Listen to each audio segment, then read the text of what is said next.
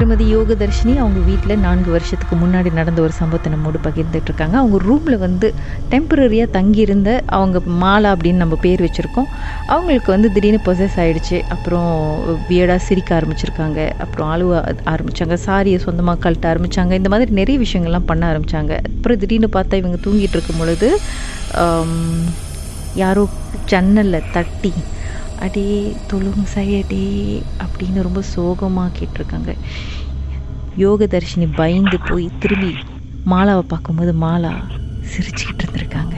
அதை இமேஜின் பண்ணும்போதே எனக்கு ஒரு மாதிரி சிரிக்குது.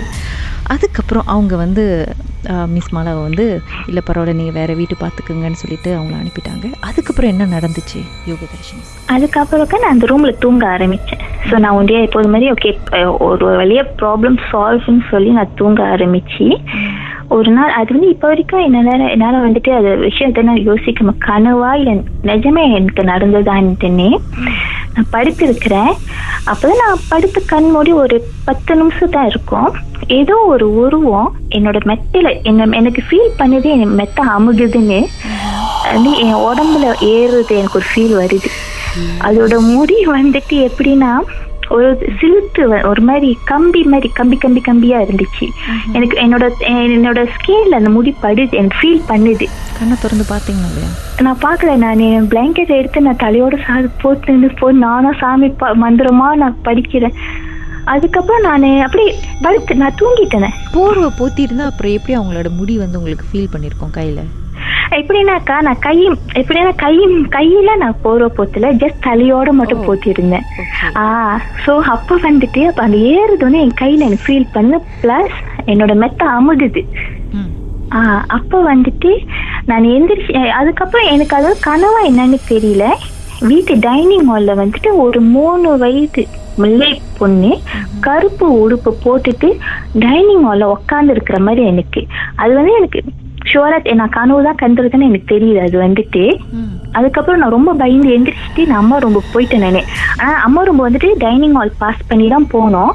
எனக்கு மனசுல நம்ம கனவுல பார்த்த ஒரு அந்த விஷயம் அங்க இருக்குமா அப்படின்ட்டுன்னு. பார்த்தீங்களா இல்லையா? இல்ல இல்ல நான் ஓடிட்டேன் நான் அம்மா ரொம்பக்கு Just கொஞ்ச நேரம் சென்று என் தம்பி தம்பி வந்து ஹால்ல படுத்திருப்பாங்க. அவரு கத்திட்டு வராரு. கத்திட்டு வந்துமா இந்த மாதிரிம்மா. நான் எனக்கு ஃபீல் பண்ணிச்சு. ஒரு மாதிரி முடி மாதிரி என் கையில போறது அந்த முடி மாதிரி படுறது என் கையில ஃபீல் பண்ணிச்சுமா யாரோ நடந்து போற மாதிரி எனக்கு ஃபீல் பண்ணிச்சுமா அப்படின்ட்டுன்னு. அதுக்கப்புறம் நம்ம வர சொல்லி வீட்ல ப்ரேயர் பண்ணி ப்ரேயர்லாம் செஞ்ச பிறகு சோஃபா இப்போ வரைக்கும் எந்த ஒரு ப்ராப்ளமும் இல்லை. சீரியஸா சொல்ல இன்னைக்கு தூங்கும்போது மறுபடியும் அந்த கம்பி முடி வந்து உங்க கையில எல்லாம் படுற மாதிரி இருக்கலாம். உங்க மேல தம்பி அது வந்துட்டு எப்படின்னா ஒரு மாதிரி மிருகம் மிருகன்னு சொல்ல ஒரு மாதிரியான மிருகம் அதோட வந்துட்டு ஒரு மாதிரி கம்பி மாதிரி எனக்கு ஃபீல் பண்ணுச்சு. ஆனா எனக்கு நல்ல ஃபீல் அந்த மெத்த மெத்த அமுகுது எனக்கு ஃபீல் பண்ணுது. என் மேல ஏறி வர்றதுன்னா எனக்கு ஃபீல் பண்ணுது. எனக்கு இப்ப சொல்றப்பே உடம்புலாம் சிரிக்குதுக்கா. முடி கம்பி ப்ரூஸ் மாதிரி இருக்குன்னா ஷாம்பு போட்டு கண்டிஷனர் எல்லாம் போடாம குளிச்சுட்டு வராங்களோ? தெரியல. அது என்ன விதமான ஒரு பெயின் நம்மளுக்கு தெரியல. அது வந்துட்டு சரி வீட்டுக்கு அழைச்சிங்களே வந்து பார்த்தாங்களே. ஸோ ப்ரேயர்ஸ் பண்ணும்போது அவங்க என்ன தான் சொன்னாங்க? என்ன யாரோட ஆத்மா இல்லை? என்னதான் அது? அவங்க வந்து பார்த்தப்ப சாட்டியால நம் என்னோட ரூம்ல இருந்து அடிச்சு அடிச்சு அடிச்சு எல்லாம் இது பண்ண பிறகு நான் கனவுல என்ன பார்த்தனோ அதை வந்துட்டு அவங்க சொன்னாங்க. அந்த ஒரு- அந்த சின்ன ஒரு மூணு வயது பேபி அந்த கேர்ளை வந்துட்டு அவங்க கரெக்டா சொன்னாங்க. இந்த மாதிரி இருக்கிறாங்க. இன்னொன்னு வந்து நம்ம சொன்னல நான் இதுக்கு முன்னாடி அந்த உஸ்தாட்டு கூப்பிட்டேன் கூப்பிட்டோன்னு சொன்னேன். ஆக்சுவலி அவரு வந்துட்டு இந்த மாதிரி இந்த மாதிரி அந்த பேய் இது விரட்டுறது அந்த மாதிரி விஷயத்துல வந்துட்டு அவர் ரொம்ப செய்வாங்க அவங்க வீட்டுல. ஸோ அப்போ வந்துட்டு எங்களுக்கு தெரியல அது வந்துட்டு இந்த நான் என் கூட ரெண்டலுக்கு இருந்த இந்த கேர்ள் கூட வந்த ஒரு விஷயமா? இல்ல வந்துட்டு எதுன்னு இப்போ வரைக்கும் எங்களுக்கு தெரியல. பட் சோஃபா எந்த ஒரு ப்ராப்ளம் இல்லாத இருக்க எங்களுக்கு ரொம்ப சந்தோஷம். சரி அந்த மூணு வயசு பெண் குழந்தை. அது யார். அதை பத்தி ஏதாவது சொன்னாங்களா?